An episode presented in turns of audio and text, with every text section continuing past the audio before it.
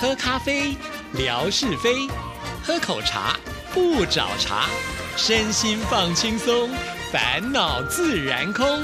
央广即时通，互动更畅通。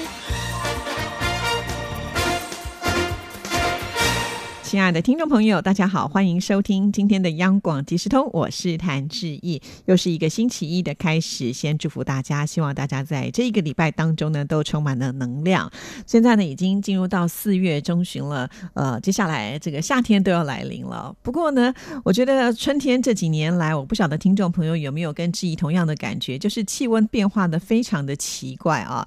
有的时候呢，很冷啊，就是大家说的乍暖还寒呐，但是有。有的时候呢，你又觉得好像已经提前来到夏天了，而且呢，可能每个地方的这个气温的变化也都大不相同。比方说，我还记得有一天台北的气温都已经飙破三十度了，那我们的喵星人呢传来河北的照片呢，却在下雪哈，四月雪，呃，应该也是比较少见的吧？哈，真的很神奇。所以在台湾有一句俗谚叫做“春天熬波饼”，这是什么意思呢？春天就像后母脸，说变就变呐！哈，所以在这个。季节里呢，大家还是要注意一下自己的身体健康哈。在我们的周遭里啊，就有好多人呢鼻音啦，不然就是不断的在咳嗽啊，好像这个很容易感冒就早上身了，所以大家还是要特别特别的注意跟小心哦。哈，那在今天节目里呢，我们要来回复听众朋友的信件。首先呢，要来看的就是我们的模范生乐祥啊，到目前为止可以说是最支持我们央广即时通的一位听众朋友了，也经常的会写信到我们节目当中。先来看这封信呢，是四月四号所写来的。你好，志怡姐，今天在节目当。中听到冰冰的信件，冰冰呢就是我们的微博上青青河边草啊，经常看到他的留言，充满了正能量，好开心啊！我也经常在微信上与冰冰交流。上周末他带着孩子去爬山，我觉得他每天要照顾两个孩子，很不容易。冰冰也鼓励我要带孩子去爬山。我们家的浩俊出生之后呢，还没有爬过山，我很担心他年纪小，可能爬不动。在冰冰的鼓励之下呢，以后我也想带浩俊去试试看啊。其实我一直有发现，就是在我们央广即时通的这个群组里面呢，很多当父母亲的都相当的称职啊。有的时候比起来，我都觉得我自己可能真的是好像应该要好好的检讨啊。好了，说到爬山这一件事情，就让我回想到以前我在。主持《幸福进行曲》的时候，曾经访问过一位呢，呃，小学的特教老师啊。什么特教老师呢？就是他们的班上会收一些呢，就是跟一般小朋友不太一样的部分，比方说班上可能有自闭儿，或者是呢过动儿之类等等的啊。那通常呢，像这样子的一些学生们，他们在学习上会比较产生一些障碍，因此呢，就会有这个专门的老师来教导他们。那我访问的这位特教老师呢，他自己本身是有爬。山的兴趣，他觉得爬山有很多的好处啊，所以呢，他就决定希望能够带这些孩子们去爬山。其实一开始的时候呢，他提出像这样子的一个呃想法，连学校的校长啦，甚或是这些学生们的家长哦，都非常非常的担心，因为呢，呃，在学校里至少呢，学校还有一些围墙啊，可以呢，就是呃看管这些孩子呢，比较能够在一个安全舒适的环境上来学习。但是这位老师不这么想。啊，因为他觉得小孩其实都应该要多接触大自然，呃，都会对他们的身上所带来的一些状况呢，会有改进的一个效果哈。那他就开始呢，慢慢的去说服家长，然后呢，请家长来看他的教学，也说服了学校的校长。那他在这个过程当中呢，他就开始呃陪伴这些孩子做一些体能上的训练啊。的确，因为爬山它是需要体力的，所以他们是从头开始。慢慢的练习啊！我还记得这位老师在节目里面有分享到说，先从学校的楼梯开始爬起，教他们每天要爬多少的阶梯。每天呢都有一定小小的目标，然后呢会往前推进啊。比方说今天爬了十层楼，明天就要爬十二层楼之类的，慢慢的去累积。然后在爬的过程当中，教他们如何去调整呼吸，才不会感到很累，或者是呢在爬的楼梯的过程当中要怎么样运用你的肌肉啊，才不会说每一次呢都是同一块肌肉在酸哈。除了在学校练习之外呢，后来他们还到啊就是学校附近的一些郊山来开始做练习啊。这也是台湾。我觉得最棒的地方，因为很容易找到这种礁山，它不是很大，但是有一些步道，也可以让这些孩子呢来做练习。然后当他们练习到一定的能量之后呢，呃，其实这位老师他也邀请到了很多的登山的志工老师来帮忙，还有一些家长的协助，然后就开启了这些孩子们台湾百越的挑战行程，而且呢是非常非常的成功啊！其实当我现在在介绍这一段的时候，内心都还是觉得非常的激动，因为那是一件很不容易的事情啊，但是他们却做到了，而且我还记得那个老师当时还带了很多的小朋友来到我们的录音间里面接受志毅的访问啊，那我就很好奇这些小朋友在呃登山的过程当中学习到什么，真的是超乎志毅的想象啊！因为这些孩子们在登山的过程里面，第一个一定要互相帮助，为什么？因为在爬山的时候，也许有些人累了会想耍赖哈，那大家呢就会变成一个小团队，不断的鼓舞其他的同学们啊。另外呢，在爬山的过程里面，我们会接触到大自然，就好像进入到一个无边际的教室啊。大家呢看到什么都可以请教老师，老师就可以做一些现场的教学跟学习啊。不管是花草树木，或者是一些小动物等等啊。而且呢，孩子们也开始学习到要自己打理自己的一切，因为呢，爬山是需要背装备的啊。那小朋友呢，每一个人自己也都需要呢带一些自己所需要的东西。从这里呢，就要开始学习比较独立的生活。所以每个小朋友呢，他们跟志毅分享的都是收获满满啊。那原本呢，可能大家会觉得这些都是令人头疼的小孩子。不过呢，在一个老师用心的教导之下呢，每一个小孩子对自己都产生了自信心啊。因为毕竟我觉得每一个孩子的发展的方向都不一样，如果能够找到自己的信心，我觉得对孩子们来讲都是一个非常大的帮助。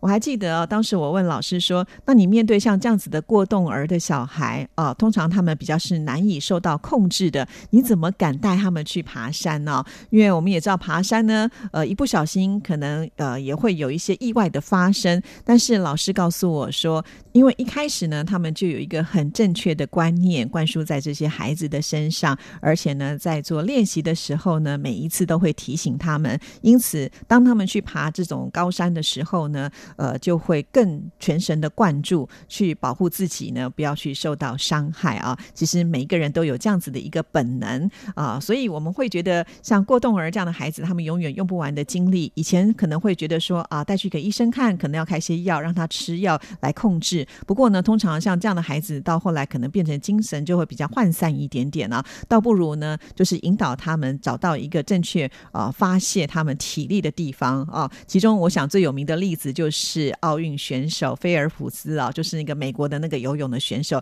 他就是一个过动儿，非常标准的过动儿。后来他妈妈就觉得说，呃，他有这么多的体力，那就不如让他去游泳吧。就没有想到游出这么多的金牌哈。所以看了今天乐祥写的这个信的这一段内容时，我真的是很想把这个故事分享给大家哈。那乐祥会觉得自己的孩子还小，体力不够，也可以按照呢，就是呃这位老师的方式，慢慢的带他先做一些体能上的训练，然后呢，要呃找一些让他引起兴趣的重点呢，比方说去爬山的时候，不是叫他马上要去攻顶哈，一定呢就是在边爬的时候，可以让他去观察呃这个爬山过程当中的风景，比方说我们今天可以认识什么样的植物，看到了什么样的小动物啊，这些呢都很容易会引起小朋友的好奇跟兴趣啊啊，这样子他们也比较不会在意就是身体上的劳累。当然一开始呢，还是不要找太难的行程，可能会对孩子来说呢会比较好啦哈。所以呢，乐祥可以试试看。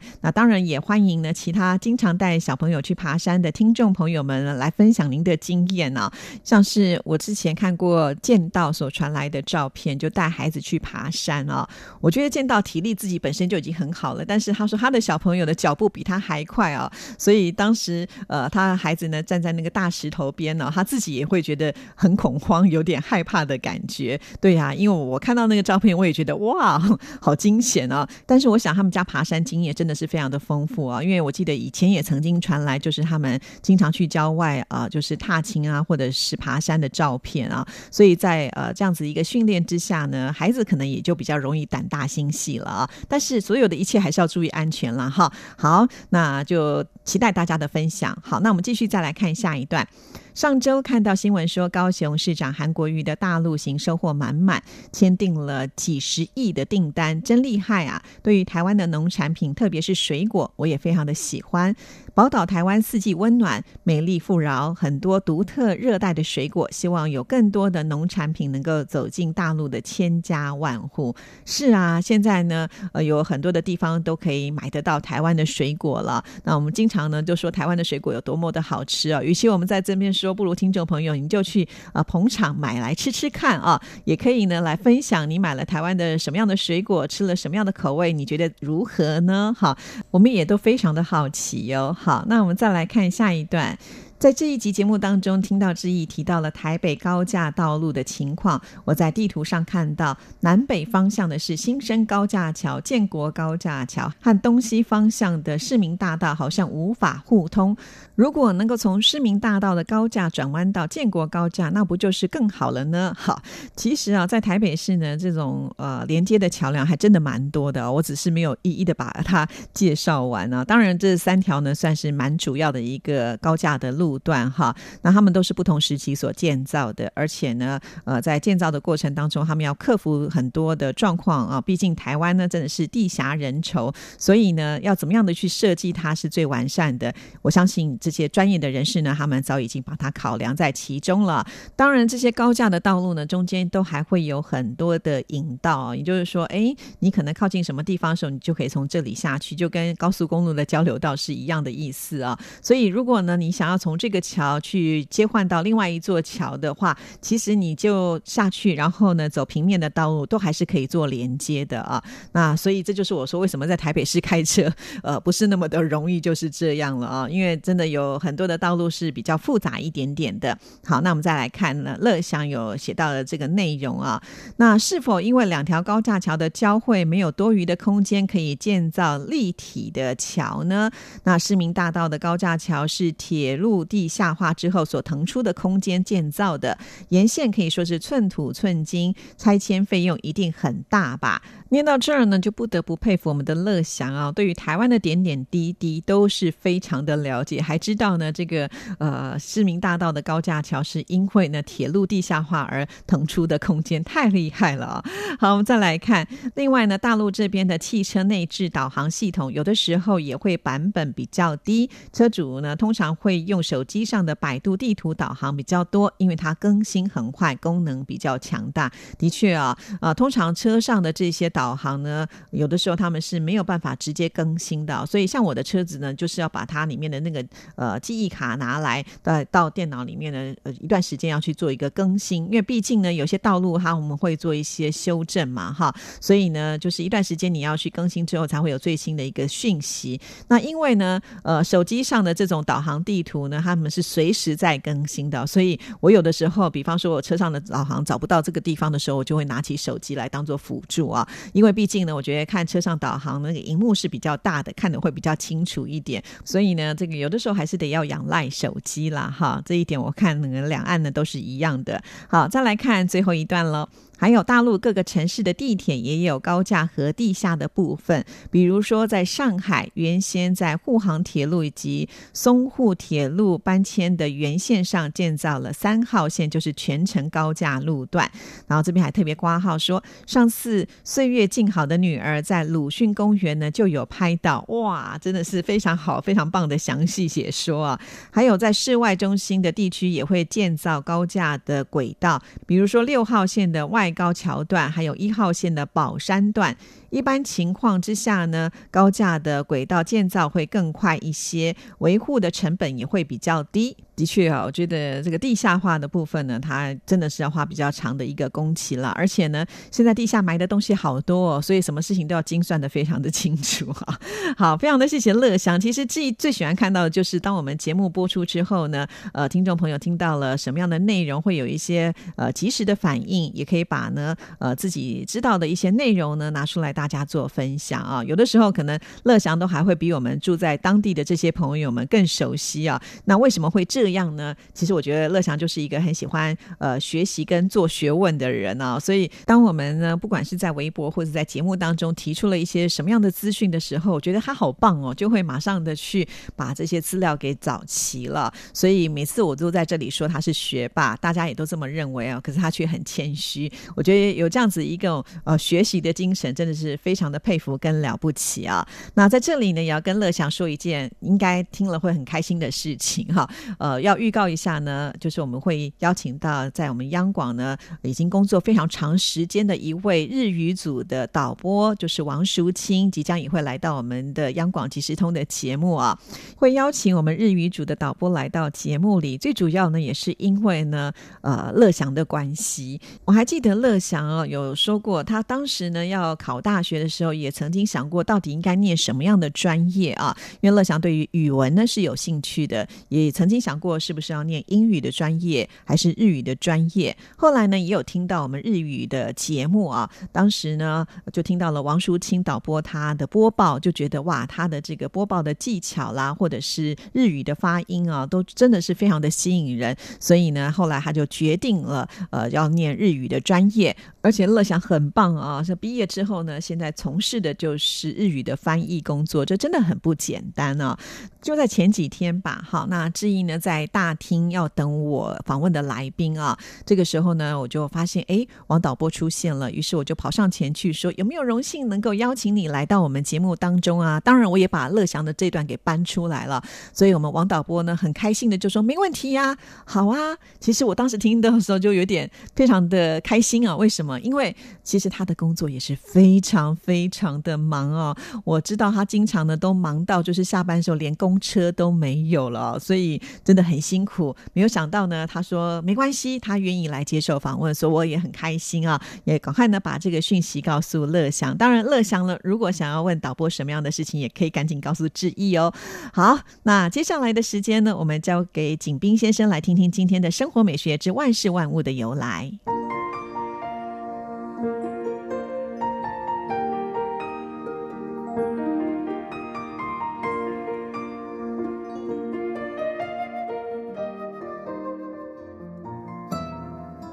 亲爱的朋友，你们好！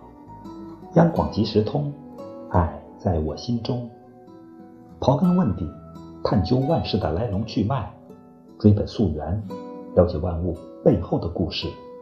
欢迎收听《万事万物的由来》，我是您的朋友景斌。今天我们说说啤酒。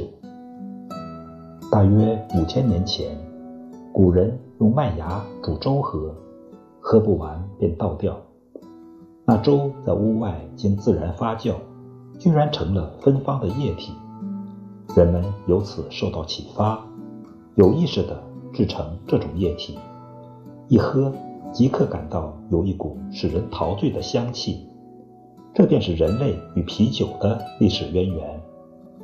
早在公元前三千年，波斯一带的闪米特人不仅会制啤酒。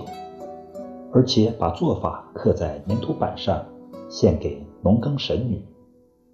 巴黎卢浮宫博物馆内蓝色纪念碑上就记录着公元前三世纪巴比伦的苏美尔人以啤酒祭祀女神的事迹。但那时啤酒中并无满杯的泡沫。十五世纪后酿造啤酒时才加入酒花。十九世纪发明冷冻机。开始对啤酒进行低温后熟处理，这一发明终于使得啤酒出现了泡沫。亲爱的朋友，感谢您收听《万事万物的由来》，支持谈之意，你会更美丽。再见。